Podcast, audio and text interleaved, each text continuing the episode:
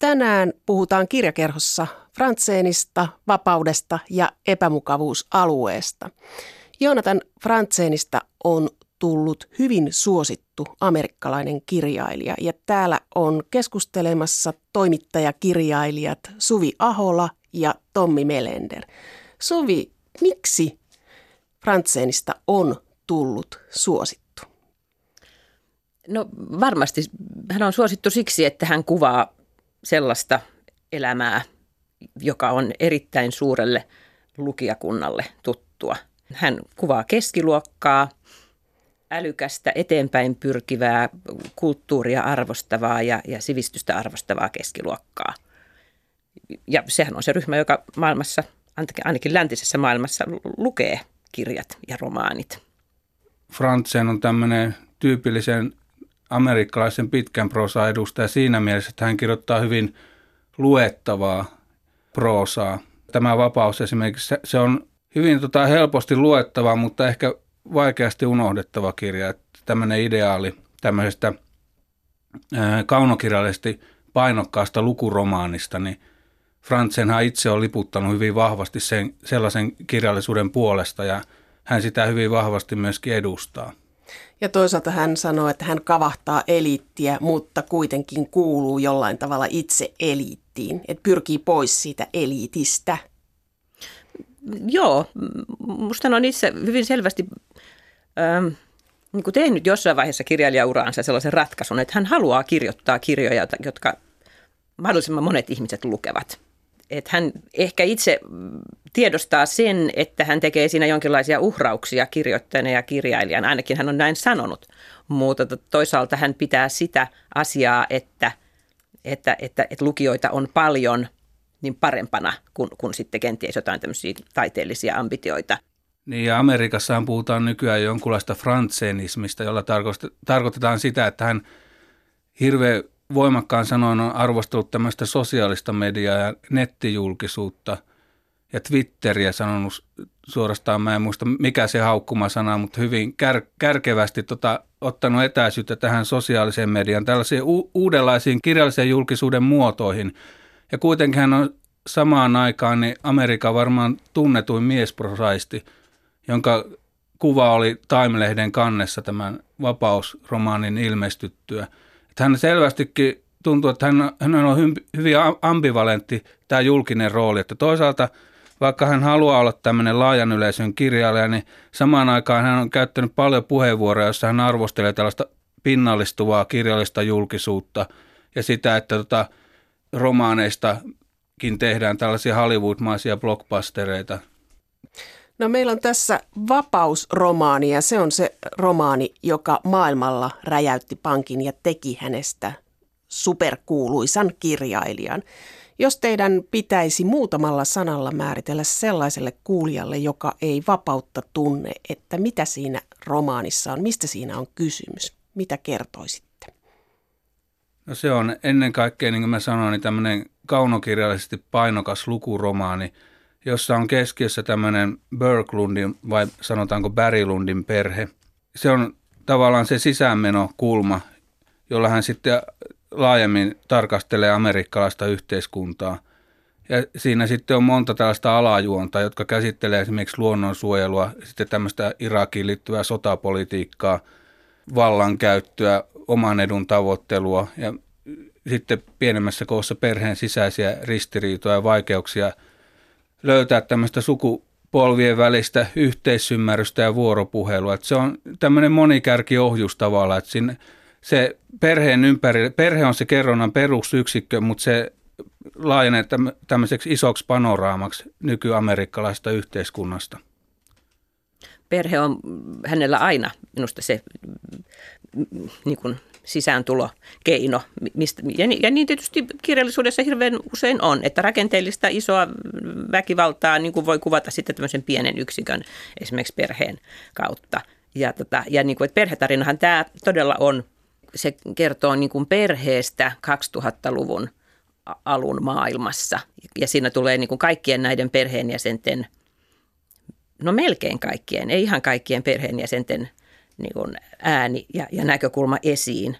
Oikeastaan se voi sanoa myöskin, että se on niin kuin globalisaation kuvaus. Mm. Et koska nämä kaikki sota ja tämä ekologia, niin ne Joo. liittyy niin kuin just siihen, että miten maailma muuttuu ja miten, miten ihmiset eivät niin kuin osaa, siinä, osaa elää siinä maailmassa, mm. koska se on erilainen kuin heidän lapsuudessaan. Ja se on ehkä, mikä on hyvä panna vielä merkille, että tämä on nimenomaan George Bush nuoremman presidenttikausiin painottuu tämä nämä tapahtumat. Että se tavallaan romaani loppuu suunnilleen samoihin aikoihin, kun valta vaihtuu ja Obama ottaa haltuun valkoisen talon. Että ja siinä varmasti näkyy monissa kohdin tässä romaanissa se ää, Frantsenin oma tämmöinen liberaali, liberaali poliittinen eetos, että hän selvästikin hyvin vastenmieliseksi koki sen bussin hallinnon ja se tulee tässä romaanissa aika vahvasti esille monissa kohdin. Niin minusta tämä romaani on niin kuin Suvi, tai te molemmat sanoitte, että tämä on perheromaani, mutta se mikä siinä viehättää on se, että, että se perhe kuvataan aikakautta vasten ja se perhe kuvataan historiaa vasten. Että siinä näkee eteen ja taakse ja sitten mitään suurta ei kuitenkaan tapahdu. Häntä on myös verrattu kirjailijana Tolstoihin tai Thomas Mannin Buddenbrookkeihin. Onko teistä se liioittelua? No se oli se Buddenbrook-vertaus tuli muutoksia romaanin yhteydessä. Että siinä on tämmöinen voimakkaammin näkyy se, se on paljon ilkeämpi ja satiirisempi sävyltään se muutoksia romaani. Ja siinä on todellakin tämmöinen yhden perheen tämmöinen jonkunlainen disintegraatio, taikka ne perheongelmat hyvin mustemmalla tavalla siinä käsitellään. Että tässäkin niitä käsitellään, mutta on jotenkin empaattisempia, myötäelävämpi ja ehkä optimistisempi ote. Ja sitten tämä Tolstoi-vertaus taas tulee siitä, että Frantsenhan ihan eksplisiittisesti, eli suorasanaisesti viittaa muutamissa kohdin sotaan ja rauhaan. Ja hän jakaa tämmöisen romaanityypit kahtia, että on näitä statusromaaneja, jotka on kirjallisesti sofistikoituneita ja sitten tämmöisiä lukuromaaneja, niin hänellä nimenomaan siinä esseessä sanoi ihanteekseen sodan ja rauhan, että sitä voi ennäs lukea kuka tahansa, että yksille se on tämmöinen kirjallinen mestariteos ja toisille se on taas tämmöistä la- laveaa mukaansa tempaavaa epiikkaa. Että se on hänelle jonkunlainen tämmöinen romaanin ihanne tai ideaali tämä sota ja rauha.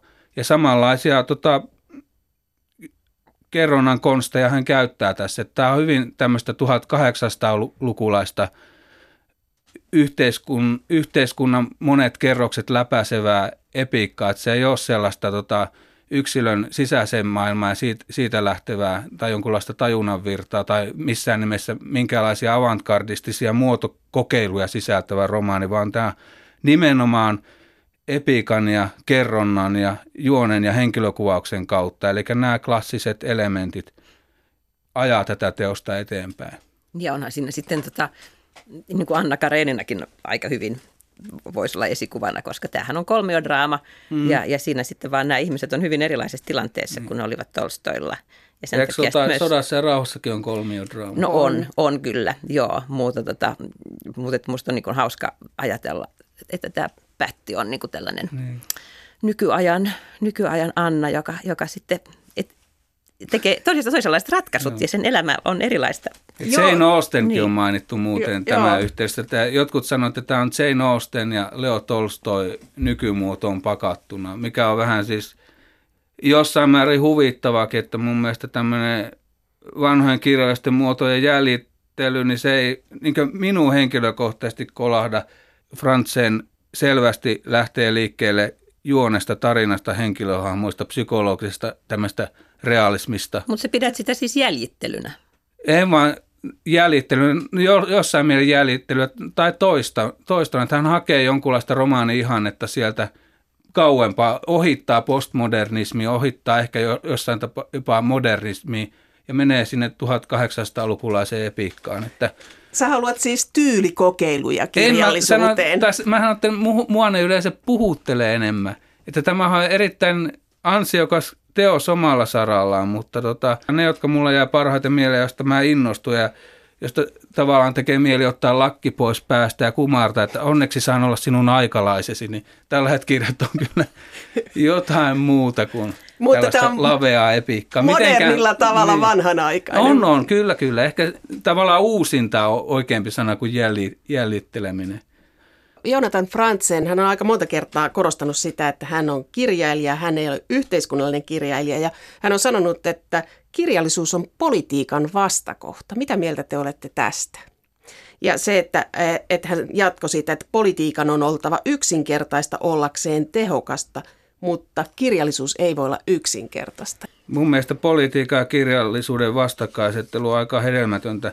Tulee mieleen se Orwellin toteamus, että väite siitä, että minun kirjani eivät ole poliittisia, on itsessään jo poliittinen väittämä. Mm.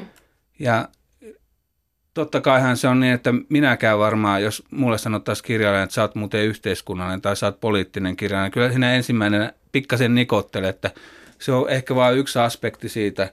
Ja kun se ehkä käsitetään joskus väärin, että siinä oletetaan jotain tällaisia asioita, että jos kirjailija on yhteiskunnallinen, niin se jollain tavalla saarnaa tai paasaa tai sitten se on jonkun poliittisen liikkeen edusmies tai näin poispäin. Että eihän Frantseen missään nimessä sellainen ole, vaan tämmöisen eeppisen ironian kautta se Frantseenin yhteiskunnallisuus ja poliittisuus ehkä on tulkittavissa esiin, että hän ei niinkään mitään suoranaisesti alle viivaa. Mutta kun esimerkiksi lukee tässä vapaudessa on tällainen republikaani poliitikko, jonka luokse tämä perheen poika menee illalliselle ja siinä hyvin hienovaraisin keinoin, kerronnallisin keinoin luodaan kuva tästä republikaanipolitiikosta, johon samastuu hyvin paljon tällaista bussinhallinnon tällaista sotapolitiikkaa. Että se on, jotkut on pitänyt sitä Paul Wolfowitsin karikatyyrinä. No nyt mä palaan tähän samaan, että se on oikeastaan todella sukua sille sodalle ja rauhalle, että miten sodasta kerrotaan, mitä tapahtuu, miten yhteiskunnasta kerrotaan. Se tulee näiden ihmisten kautta, heidän henkilöhistoriansa kautta, asenteiden ja arvomaailman kautta. Ja sitä ei kuitenkaan osoiteta, vaan se on mm. näitä pöytäkeskusteluja, jossa Joo. kaksi sukupolvea paljastaa asenteitaan. Ja se on aika jännää lukea sellaista tekstiä. Tässähän esimerkiksi on aika jännittävä myöskin tämä, niin tämä ekologinen pointti, kun tämä perheen isä Walter sitten kokee tämän ekologisen herätyksen ja, ja tota, alkaa suojella pientä lintulajia tämmöisen miljonäärimesenaatin tuella tietysti, tai oikeastaan niin kuin hänen, hänen asiamiehenään. Ja sama asia Frantseen käsittelee tässä epämukavuusalueessa tavallaan, että tietyn eliölajin suojelemisen kannalta ehkä olisi niin kuin paljon parempi se, että, että tota yksityisomistuksen suoja olisi mahdollisimman laaja maailmassa, niin että esimerkiksi miljonäärit voisivat ostaa laajoja alueita, joilla sitten nämä linnut ja muut eliölajit voisivat sitten niin kuin rauhassa lisääntyä ja kasvaa. Sen sijaan, että omaisuus jotenkin jakautuisi tasaisemmin maailmassa, koska, koska silloin ainakin sitten niin kuin nämä, nämä eläimet jää jalkoihin. Mm. Että siis tavallaan, että, niin kuin, että, että, että on niin kuin kaksi tällaista vähän niin kuin keskenään kamppailevaa näkökantaa, niin kuin demokratia ja sosiaalinen oikeudenmukaisuus ja sitten toisaalta niin kuin ekologinen tasapaino ja, ja, ja sellainen sen säilyttäminen maailmassa. Et, et just et niin esimerkiksi tämmöisen asian hän tuo esille, ö, ottamatta oikeastaan kantaa sitten kumpaankaan mm. suuntaan. Ja, ja, ja sitten lukija joutuu tekemään sen ratkaisun. Mm. Ja tämä just Frantseinin kerrontatavassa puhuu hän sitten ihmissuhteista tai luonnonsuojelusta se, että ei ole oikeaa ja väärää ja sitten lukija mm. ottaa sen kannan, että onko aviorikos aviorikos vai onko se oikein itseä kohtaan, onko se väärin jotakuta toista kohtaan, mitä pitäisi tehdä. Ja se ja on sama, taidolla niin. Ja samoin tämä, tämä, niin tämä Patty, tämä, tämä perheen äiti, joka siis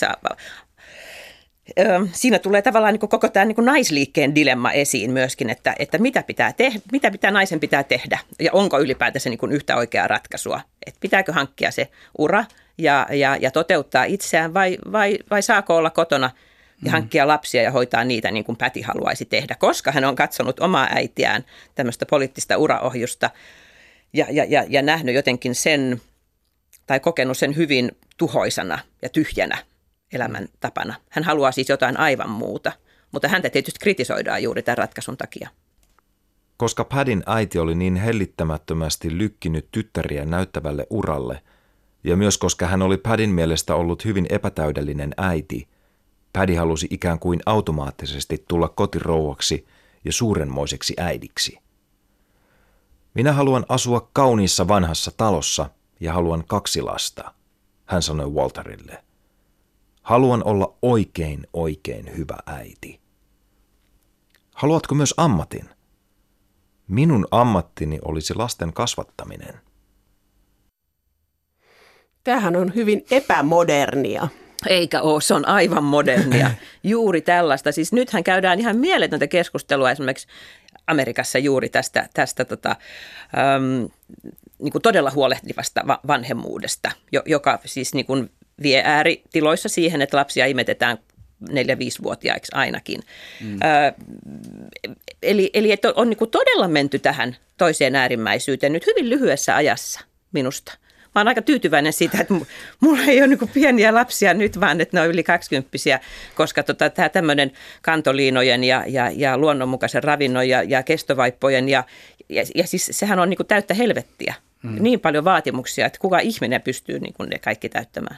Joo, tämä on ihan totta mitä sanoit. Ja toisaalta kun mä miehenä luen, niin sitten kun mä katson näitä äh, Franzenin mieshahmoja, toisaalta tässä vapausromaanissa, toisaalta mitä hän – tuossa epämukavuusalueessa kertoo omasta isästään ja myöskin omasta lapsuudestaan, niin kyllähän ne miehen roolitkin asetetaan tässä ää, Frantsenin maailmassa aika ahtaasti, että tota, miehen tehtävänä on hylätä tämmöiset nuoruuden typerät haaveet jostain näyttelemisestä tai taiteellisuudesta ja hankkia työ hyvässä firmassa, elättää vaimonsa, että se on miehen kunnia-asia, hommata se talo, jossa Päti haluaa asua ja hommata se toimeentulo, että Päti saa olla hyvä äiti.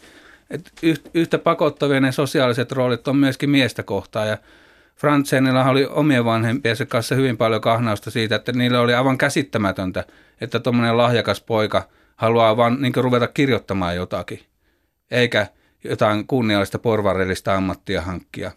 Että se tota, oikeastaan ne perheongelmat ja perhe, perheessä elämisen vaike, vaikeasti sovitettavat osa-alueet, niin tulee justiin tällaisista, että peritään sellaisia rakenteita, jotka ei vastaa niiden yksilöiden toiveita ja odotuksia ehkä, tai jotka vastaa sillä tavalla, että ne on opittuja, ja sitten ne myöhemmin huomaa, että mä en ehkä olisikaan halunnut elää elämäni tällä no tavalla. No onko nyt sitten kummallista, että Fransen käyttää jotain 1800-luvun ei. realistista romaania sitten Ei, niin jos haluaa lukea siis silleen, mullahan itse kun tuossa puhuttiin aikaisemmin samastumisesta, että kuinka – nämä on samastuttavia henkilöhahmoja. Totta kaihan ne on sitä. Ja eihän tämä kirja muuten ole saanut niin suurta vastakaikua, mutta kun mä itse luin sitä, niin mä niin kirjailijana, en tiedä johtuuko se kirjailijan roolista vai muuten, mutta mä yleensä kun luen kirjaa, niin samastun enemmän siihen kirjailijan hahmoon kuin näihin henkilöhahmoihin. Ja mulle tuli tässä, kun mä luin Vapautta, niin monessa kohtaa, varsinkin alkuvaiheessa kysymys, että miten ihmeessä se saa –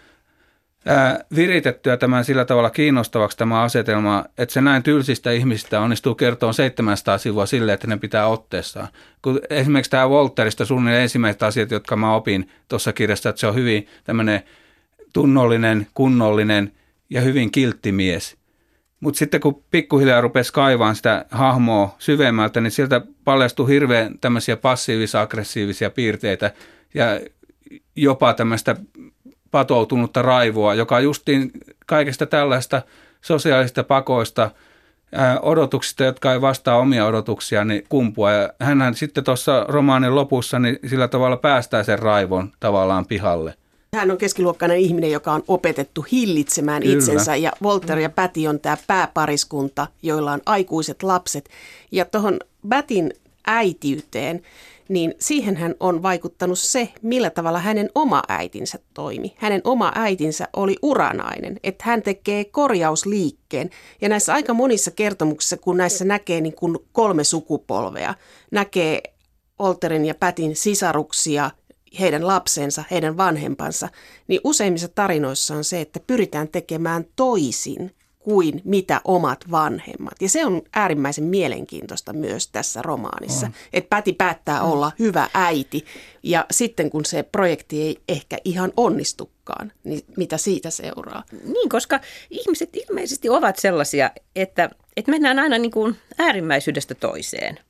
Öm, et musta se on ihan itsestään selvä, että jos Pätti on vaan äiti ja, ja, tota, ja, ja keskittyy siihen – niin sitten siinä vaiheessa, kun ne lapset ei enää tarvitse häntä samalla tavalla, niin, niin tapahtuu jotain.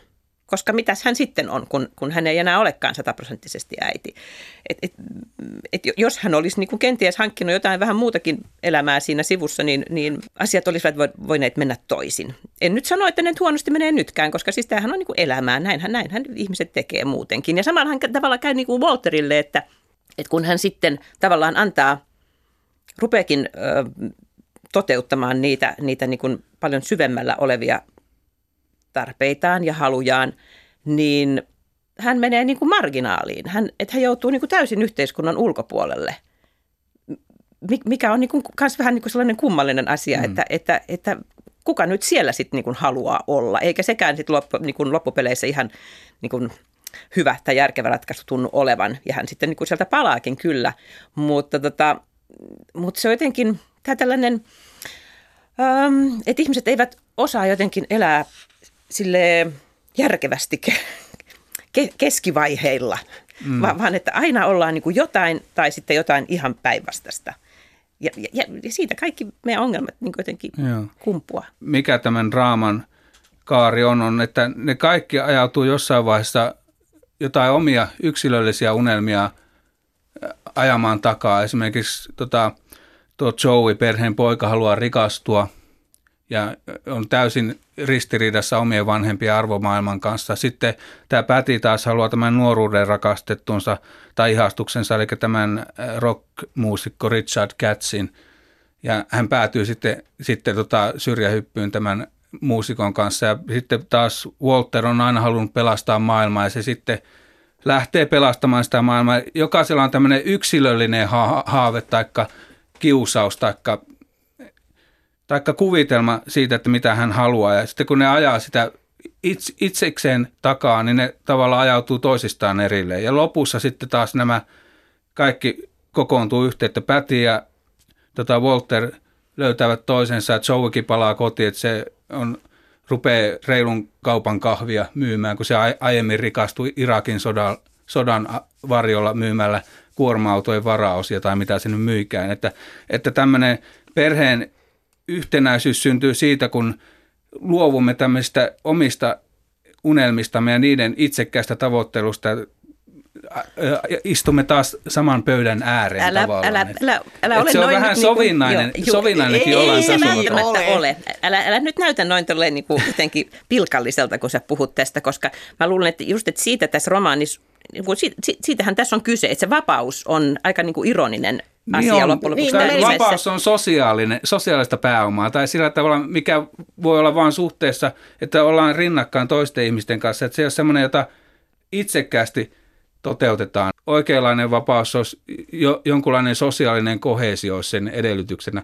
En mä siihen suhtaudu pilkallisesti, mutta tota, ne ongelmat, mitkä tässä romaanissa mun mielestä on, on se, että se on tämmöinen hirveän monikärkiohjelma, että se ottaa niin moneen asiaan kantaa – jotka tässä yhteiskunnassa vaikuttaa, niin se oikeastaan aika sovinnaisiin ratkaisuihin päätyy monessa kohti. Niin mä menisin kysyä just, että mitä teidän mielestänne tarkoittaa tässä kirjassa vapaus, mutta Tommi sä selitit sen jo, mutta mitä Suvi sinun mielestä tarkoittaa vapaus tässä? Vapaus on tässä kirjassa niin kuin huono asia.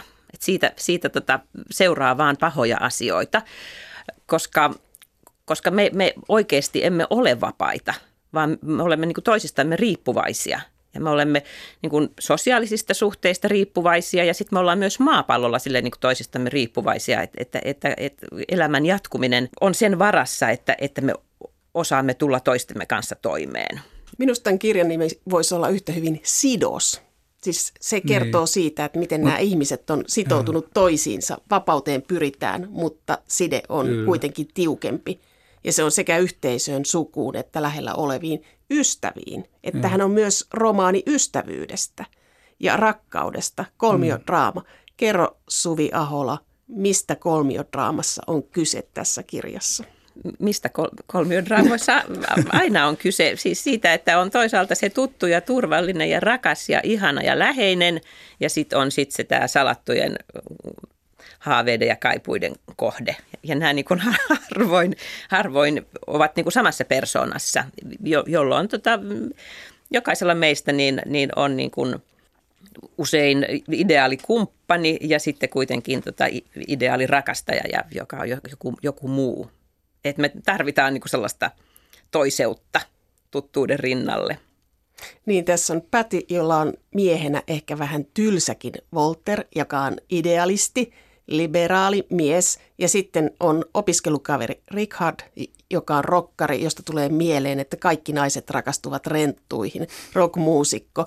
E, oliko Tommi Melender sinusta tämä kolmiodraama jotenkin liian ää, banaali tai oli, miltä se tuntui, kuin miehenä Ei, kun, luit sitä? Niin, se on siis silleen, että mä ajattelin sitä, että tämän kirjan voi oikeastaan lukea monesta näkökulmasta, että tota, yksi tapa on lukea se nimenomaan jonkunlaisena tämmöisenä tilintekona George Bushin hallintokaudesta ja sen ylilyönneistä ja näistä vapauskäsitteen vesittymisistä ja kaikesta tällaista. Toinen tapa tai yksi monista tavoista on lukea se justiin vähän niin kuin Jane Austen-maisesti, tämmöisenä eh, henkilösuhteiden kolmiodraaman tasolla ja kyllähän se nyt varmaan hyvin vetävästi toimii siinä.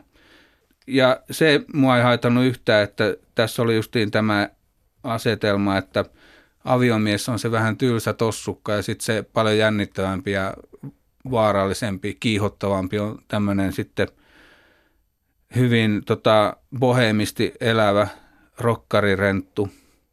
Sama juttu kuin mikä kaikessa muussa tässä vapausromaanissa on, että Frantzen saa siihen jonkunlaista sellaista syvyyttä, sellaista tota, empatiaa, sellaista välittömyyden tunnetta, mitä kaikki kirjailijat ei läheskään saa. Ja mä ajattelin, että se on kirjoittanut tätä kymmenen vuotta, niin tässä näkyy jonkunlainen tämmöinen moneen kertaan läpikirjoittamisen kaava, että tota, hän on varmaan joka ainoan kohtaukseen hionnut suunnilleen 80 kertaa. Sehän voisi olla niin, että se olisi täysin steriiliä ja tyhjiin kulutettua se proosa sen jälkeen, mutta Frantseen tuntuu, että se on tämmöinen maratonjuoksija, että mitä enemmän se kirjoittaa, niin sitä paremmaksi se teksti tulee, mm. sitä paremmin se toimii ja vetää. Niin, nämä henkilöt on minusta täysin uskottavia. Niin. Ja et ne mä en muista pyöreitä, missään, niin, niin. missään kohdassa, että mä olisin niin jotenkin ajatellut, että no, ei, ei, ei, ei tämä nyt niin kuin tunnu ollenkaan äh, todenmukaiselta tai mahdolliselta. Ja se johtuu varmaan just siitä, että niille kaikille rakennetaan niin hyvin se historia. Joo. Että tavallaan se, että minkä, minkä, miten se ihminen toimii ja millainen se on, niin se on tavallaan niin kuin nähtävissä jo kaukaa sieltä hänen menneisyydestään. Et, et Walter on sellainen kun on sen takia, että hänellä on sellaiset vanhemmat ja semmoinen tausta ja samoin Pätti. Tässä on sitten muutama henkilö, joka minusta jää, että tämä Richard on, on pikkusen jää niin kuin silleen se ei ole ihan niin hyvin rakennettu tai niin perusteellisesti rakennettu kuin Patsy ja Walter. Ja sitten yksi henkilö on musta kiinnostavasti jää aivan jotenkin, sillä ei ole edes omaa ääntä, tämä perheen tytär. Joo, se jää ihan täysin se paitsi. Niin, mm. ja se, se mua kummastuttaa kovasti, koska sitten tämä Joey-poika taas, niin hänelle niin kuin rakennetaan aivan tämmöinen oma maailma, jossa on siis tämä, toista yhtäällä on sitten niin kuin tämä, tämä mm, uran rakentaminen ja nämä, niin kuin nämä sotaponnistelut ja, ja, ja omaisuuden kerääminen ja sitten toisaalta tämä tämmöinen aika ihmeellinen rakkaustarina. Miksi Fransen jättää tämän tyttären niin? Tytär on äidin syrjimä myöskin. Että se, hän ei ole äidille tärkeä sillä tavalla. Mutta tämä, mitä mä oon ihailut tässä Fransenissa, että miten hän kuvaa naisen tunteita. Miehenä harvinaisen hyvin kuvaa näitä ristiriitaisia tilanteita mm. sekä Pätin että sitten pojan tyttöystävän. Ja sitten siellä on muutama, muutamaan kertaan tulee Pätin sisarukset. Mä oon miettinyt siis, että Fransenillahan itsellä ei ole sisaria, että, että hänellä ei ole sillä, sillä on tavalla. hänellä veljiä. Veljiä on, on mutta että, että hän tietää, niin, että kyllä. millaista on olla niin kuin äidin rakastama poika. Joo. Tämä tytön kokemus ehkä sitten mm. jää vähän silleen Niin ja sitten mä luin tota, hänen, hänen tuoreinta esseekokoelmaa täys suomennettu, niin siinä hän kertoi tästä vapauden kirjoittamista. Hänellä oli ihan toisenlainen – lähtökohtatarina, että hän, siinä oli tarkoitus käsitellä aviomiestä, joka rakastaa vaimoa niin paljon, että se menee lusimaan jostain rikoksesta sen, joka on nainen tehnyt, niin ottaa syyn kannettavaksi niskoille ja oli kirjoittanut hirveän määrän sitä tekstiä sitten se vaan kyllästyi ja se ei vaan enää jaksanut uskoa siihen monen vuoden jälkeen, siis kun tämä on kymmenen vuotta kirjoitettu. Ja sitten nämä vaan rupesi tulemaan nämä hahmot täältä esiin. Ja mä ajattelin, että et siinä se selitti sitä niin, että tämä alkuperäinen tarina, niin se oli hänen omaan parisuhteeseensa niin voimakkaasti sen värittämä ja ryvettämä, että se oli jopa liian henkilökohtainen, että se sitten tarvitsi jonkunlaista, mikä on enemmän kuviteltua, enemmän enemmän siis rakennettua, keksittyä. Ja tota, mut se asia, mitä mä ehkä, jos pitäisi sanoa, mitä mä ihailen Franzenissa, on justiin tämmöinen kyky luoda katse, tarkentaa katse sellaisiin merkittäviin yksityiskohtiin. On ne sitten käyttäytymisen puheen tasolla tai on, on ne sitten jotain miljöökuvausta tai tällaista. Mutta siitähän tulee hirveän tämmöinen paksu, rikas kudos, kerronnallinen kudos siihen romaaniin, että justiin tämä yksityiskohtiin tarkentamisen taidosta ja rikkaudesta. Ja ne ei ole missään määrin koskaan triviaaleja asioita, joihin se sen katseensa kiinnittää. Et, et siitä justiin tulee mieleen kirjailijana ajattele, että tämä pitkään kypsytellyn tekstin voima kumpuaa just jostain tällaisista asioista. Yksi asia, mikä minusta oli aivan niin herkullinen yksityiskohta, on esimerkiksi se, että Päti on, on tota, hirveän lahjakas koripalloilija. Ja siis tämä naiskoripallon kuvaus kirjallisuudessa, en ole kyllä missään siihen törmännyt. Ja luin sen aivan ahmien, koska oma tyttäreni pelasi koripalloa mm. aika pitkään. Ja, tota, ja just tavallaan musta tuntuu, että mä pääsin lähelle omaa tytärtäni sellaisilla tavoilla, jota en, koska mulla ei itselläni ole minkäänlaista urheilua eikä varsinkaan mm. joukkueurheilutaustaa, niin, niin tavallaan, että miten nämä tunteet, joita pelissä syntyy, niin että mit, mit, miten ne tulee tässä, tässä kirjassa esiin. Ja ne on tietysti niin kuin merkittäviä tunteita koko sitten myöskin Pätin vastaisen elämän kannalta. Mm. Tommi Melender, miten sä koit sen, miten tämä Frantseen kuvaa työn tai ihmisen, ihmisten suhteet työhönsä?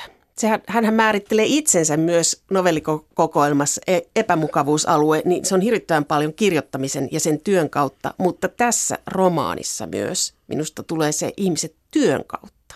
Pätin urheilu oli Joo. ikään kuin hänen työtään ja se oli se pettymys Joo. siinä ja menestyminen ja sitten se siirtyy muilla työkuvioihin. Se on mulla justi, mikä, mikä tässä Frantsenin työkuvauksissa sekä näissä hänen esseissään että tässä romaanissa aiemmissa romaaneissa, niin tämä kutsumuksen ja velvollisuuden ristiriita. Että, että niin kuin Walterkin joutuu tekemään suuremman, suuren osan elämästään työtä, johon hänellä ei ole aitoa kutsumusta, ja Frantseen sitten kuvaa isänsä, joka tekee tunnollisesti omaa työtään, johon hänellä ei ole oikeasti kutsumusta. Hänellä on kaikkea tämmöisiä ideoita, joita voisi tehdä joskus elämässään, tämmöisiä sitkuideoita, mutta ne jää aina toteuttamatta. Mun mielestä se on hyvin tarkasti tavoittanut se, mikä suurimman osan ihmisten elämässä on se henkilökohtainen yksi tragedia. Nimenomaan se, että joutuu tekemään asioita, joihin ei oikeasti usko. Ja kuinka ne sitten säteilee ihmissuhteisiin, säteilee moneen muuhun – ja Franzenhan on itse valinnut toisen tien, että oikeastaan vanhempien vastustuksesta huolimatta hän ryhtyy kirjailijaksi. Toinen valinta, tai en tiedä onko se edes valinta, mutta että tämä, että niin jokainen nuoruutensa muistava tietää, että mikä ei ole niin tota, epäilyttävää kuin olla lintuharrastaja ja lintupongaria. Franzenhan on ollut nuoresta saakka ihan intohimoinen lintupongari tehnyt sellaisia asioita, joihin sillä on kutsumus, ja sitten se kirjoittaa ihmisistä, jotka joutuu tekemään asioita, joihin heillä ei ole kutsumusta, ja uhraamaan niin paljon itsestään sellaisille asioille. Ja se on mun mielestä ihan oikeasti yksi traagisimpia asioita tämmöisessä arkisessa taivalluksessa. Kuunnellaan tähän esimerkki siitä, miten hän kirjoittaa, mikä vaikutus työllä voi olla. Oli suunniteltu, että hän alkaisi etsiä työpaikkaa heti kun pääsisimme Washingtoniin ja aloittaisimme tavallaan uuden uran. Mutta se on aika vaikeaa hänen iässään, kun ei ole minkäänlaista erikoisosaamista. Hän on tosi älykäs ja tosi ylpeä, eikä hän kestänyt sitä, että sai kieltäviä vastauksia tai joutui aloittelijan rooliin. Hän yritti tehdä vapaaehtoistyötä, antaa koulun jälkeistä urheiluohjausta Washingtonin kouluissa, mutta sekään ei toiminut. Lopulta sain hänet kokeilemaan masennuslääkettä, joka olisi minusta auttanut, jos hän olisi jatkanut sen käyttöä, mutta hän ei pitänyt siitä, mitä se teki hänelle, ja hän olikin aika sietämätön käyttäessään sitä. Hänen persoonallisuutensa muuttui, aivan kuin hän olisi käyttänyt metanfetamiinia tai jotain, ja hän lopetti ennen kuin annostus ehdittiin saada reilaan. Niin minä sitten lopulta viime syksynä käytännössä pakotin hänet menemään töihin jonnekin. Ei minun takiani. Minun palkkanihan on aivan liian iso, ja Jessica on nyt valmistunut, eikä Joey enää tarvitse minulta rahallista tukea. Mutta Padilla oli niin paljon vapaa-aikaa. Minä näin, että se tekisi selvän hänestä. Miltä kuulostaa? Mies pakottaa vaimon töihin, jotta hänen masennuksensa loivenisi. Tavallaan ihan järkevältä. Täytyyhän ihmisellä jotain tekemistä olla. Ja, ja, ja se on minusta aika just jännittävä. Tietysti tämä on amerikkalaisen yhteiskunnan nykyhetken kuvaus, siis tämä ylipäätänsä tämä, että nämä lääkkeet on sellainen niin kuin normaali osa elämää, masennuslääkkeet, mielialalääkkeet, että niitä niin kuin voi napsia niin kuin vitamiineja ja ne on tavallaan, että et ne on niin kuin yksi vaihtoehto, että menee töihin, hanki harrastus tai syö masennuslääkkeitä. Että se on just aika kummallista, mutta, tota, mutta alkaa olla niin kuin normielämää. Tämä kirja myös kuvaa aika monen ihmisen masennusta, mutta se tulee, niin kuin Suvi Aholla sanoi, ihan niin kuin siinä sivussa, että napsitaan lääkkeitä, otetaan silloin, kun on paha olla. Joo, tämä on ehkä juuri se asia, joka saa mut tässä kirjassa ajattelemaan myös tätä globalisaatiota. Vaikka, vaikka tämä voi kuulostaa vähän kaukaa haetulta, mutta, mutta tavallaan niin musta se on se, se alku ja juuri sille, että, että ihmisten elämä on niiden oman elinkaaren aikana muuttunut hyvin paljon ja muutokset siinä on nykyään niin nopeita, arvaamattomia ja odottamattomia, että, että niihin onkin vaikea sopeutua. Että kun vanhemmat yrittävät puhua lapsilleen työstä ja tulevaisuudesta, mitä näiden pitäisi tehdä elämässään, niin ajaudutaan hyvin nopeasti umpikujiin, koska, koska vanhemmilla ei ole mitään käsitystä siitä oikeastaan, millaista se lasten elämä on tulee koko ajan vaan vaikeammaksi niin kuin antaa mitään ohjeita lapsille siitä, miten niiden pitäisi aikuisuutta varten valmistautua. Tota, ajattelen sitä, että nämä Päti ja Walter on tämmöisen 60-luvun että siihen liittyvän tämmöisen kansalaisoikeustaistelun ja kaiken tämän kulttuurisen murroksen lapsia. Että he on tämmöisiä liberaaleja, avarakatseesti ajattelevia. Sitten taas heidän Joey-poikansa – kapinoi, niin sukupolvi kapinaa näitä omia vanhempiaan kohtaan, että hänestä tulee tämmöinen hyvin opportunistinen rahan perässä juoksija yhdessä vaiheessa. Ja ajattelin sitä, että jos taas kirjoitettu 70-luvulla, niin asetelmat olisi todennäköisesti ollut ihan toiset, että Päti ja Walterin sijasta vanhemmat olisivat ollut tämmöisiä kirkossa kävijöitä, hyvin puritaaneja, keskiluokkaisia ihmisiä. Sitten tämä perheen poika taas olisi ollut joku hippi, joka Woodstockissa liehuu niin. ja näin poispäin. Niin, ja niin, näinhän tietysti siis Frantsinen niin. omassa elämässä kyllä, kyllä. oli näin. Että, eli sä näet sen niin, että se ei ole mitään, että se on itse asiassa sama asia tämäkin, niin, joka mä, niin mä ajattelin, että se on heiluriliikettä. Niin. Että se on tavallaan jännä ajatellakin sille, että tota, minkälaisen romaanin se olisi kirjoittanut, jos se olisi 20 vuotta vanhempi, niin todennäköisesti nämä asetelmat olisivat aika lailla toisenlaiset ja Irakin sodan sijasta siellä olisi Vietnamin sota ja tällaista. Asiat toistuu, mutta ne kyllä, on eri kyllä, sukupolvilla. Joo. Mutta jos ajattelee Batin vanhempia, he olivat hyväntekijöitä, että autettiin köyhiä oikeudenkäynnissä ja sitten oli tämmöinen niin kuin hyvän tekeväisyysjärjestöt. Sitten Volterilla on säätiö, joka pelastaa luontoa ja sitten tulee tämä seuraava sukupolvi, joka lähtee asekauppiaksi hmm. pelastamaan ma- politiikkaa aseilla. Ja kun sä tuossa aikaisemmin sanoit, että tämän romaanin nimi voisi olla Sidos vapauden sijasta, niin mä ajattelin sitä, että Sidos se voisi olla, jos Frantsenin isovanhemmat olisi jäänyt Ruotsiin ja hän olisi ruotsalainen kirjailija, mutta kun hän on amerikkalainen, niin se siihen kontekstiin niveltyy hyvin, että nimi on vapaus.